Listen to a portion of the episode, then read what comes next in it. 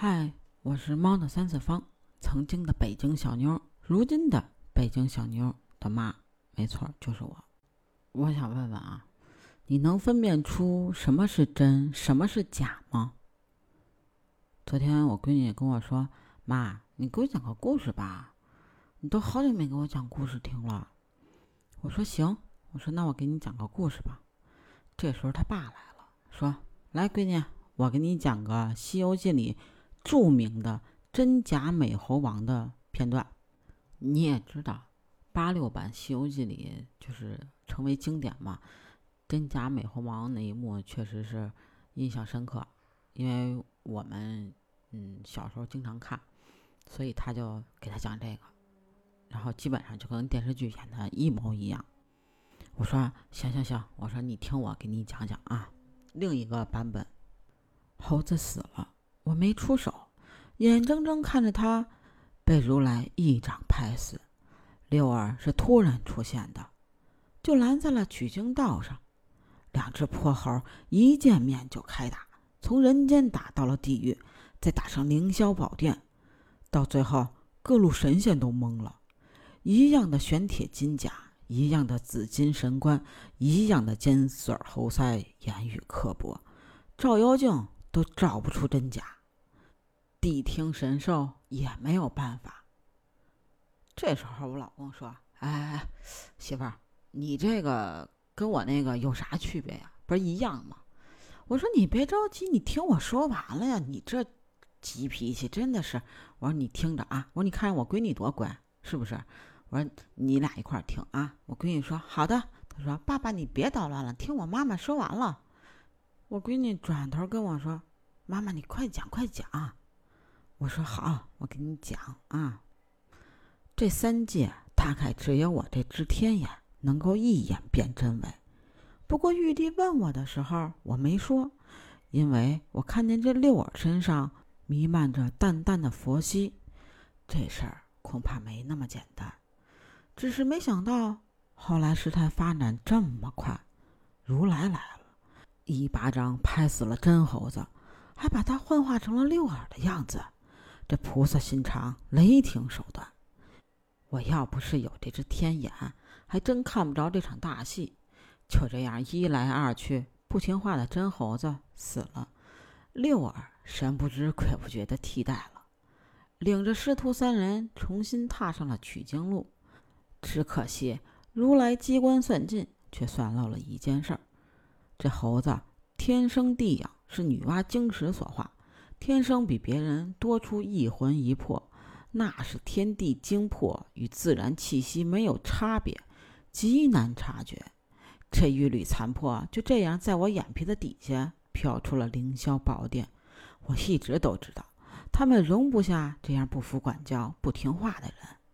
他过去闹得天怒神怨，人家给你穿小鞋儿，那不也正常吗？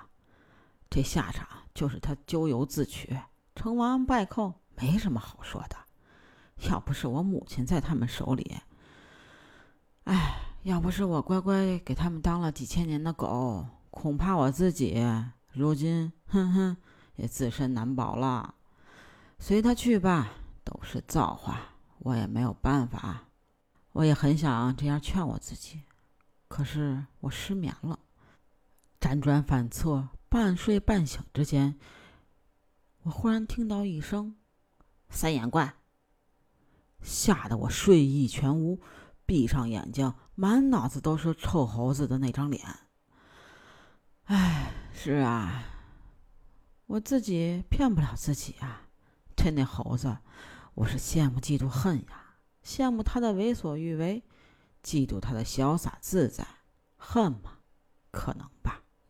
用天眼扫遍三界，不用片刻就找到了猴子的残破。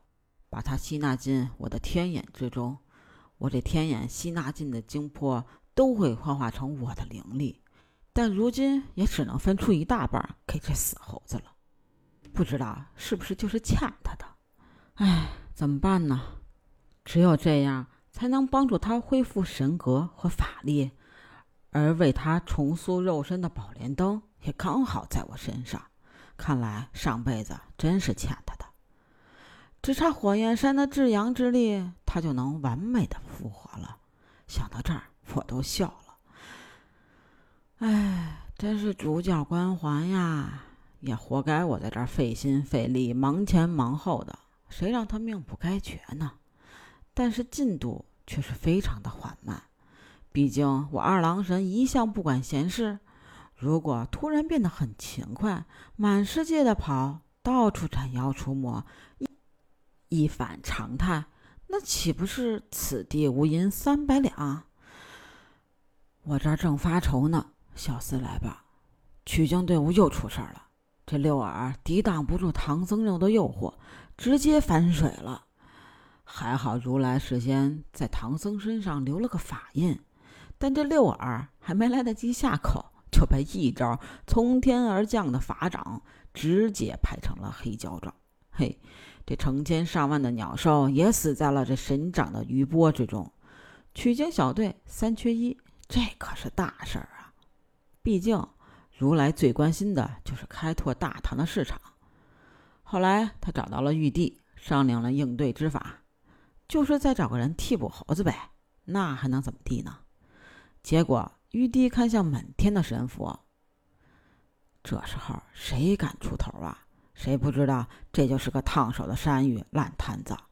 都怕取经不成惹一身骚，偷鸡不成蚀把米。这费力不讨好的事儿，谁想干呀？要不说这帮神仙呀，能力不见得高哪儿去，但是这审时度势的能力，那是一个赛着一个的棒啊！最后玉帝也没招啊，看着我说：“二郎真君，可愿挑此大梁？”这事儿我也没推脱，很爽快就接了下来。取经的道上，遍地都是妖魔鬼怪。我能名正言顺地吸取他们的精魄，让那猴子复活的进度明显快了不少。只是让我感到意外的是，这唐僧还沉浸在这猴子的离去悲痛中。他这肉眼凡胎却心细如发呀！原来他早就知道了，回来的这六耳并不是真的猴子。对于我的到来，他更多的是感谢，但缺少了一些亲近感。风餐露宿的，我们终于到了火焰山。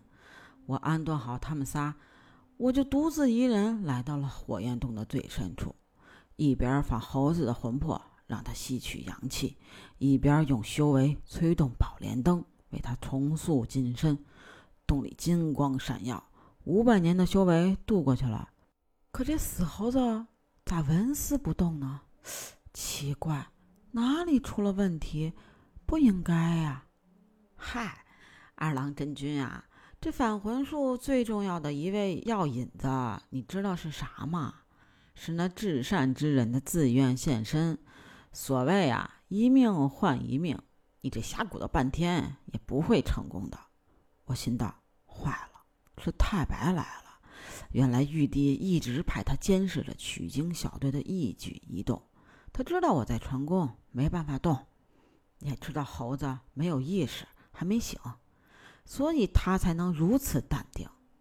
二郎真君，你这母亲还在玉帝手里呢，你不管他了？我也是职责在身，你可别怪我哦。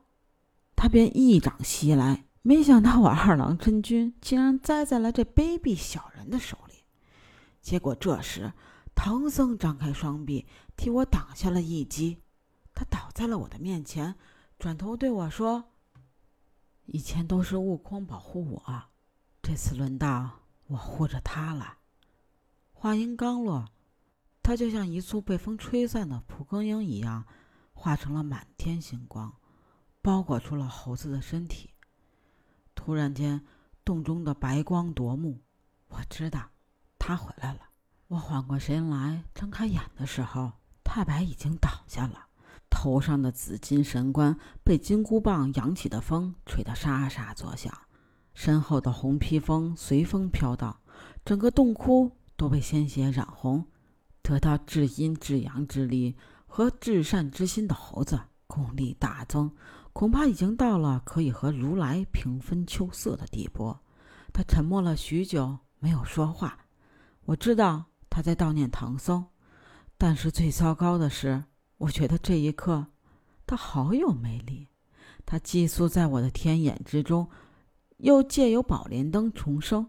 我们拥有彼此的记忆，也享有共同的经脉神络，所以才会有超越爱情和亲情的亲切感。他大步朝我走来，伸手拉了我一把：“走，去哪儿？去救咱妈。”故事讲完了，我问我老公：“我说听过这版吗？”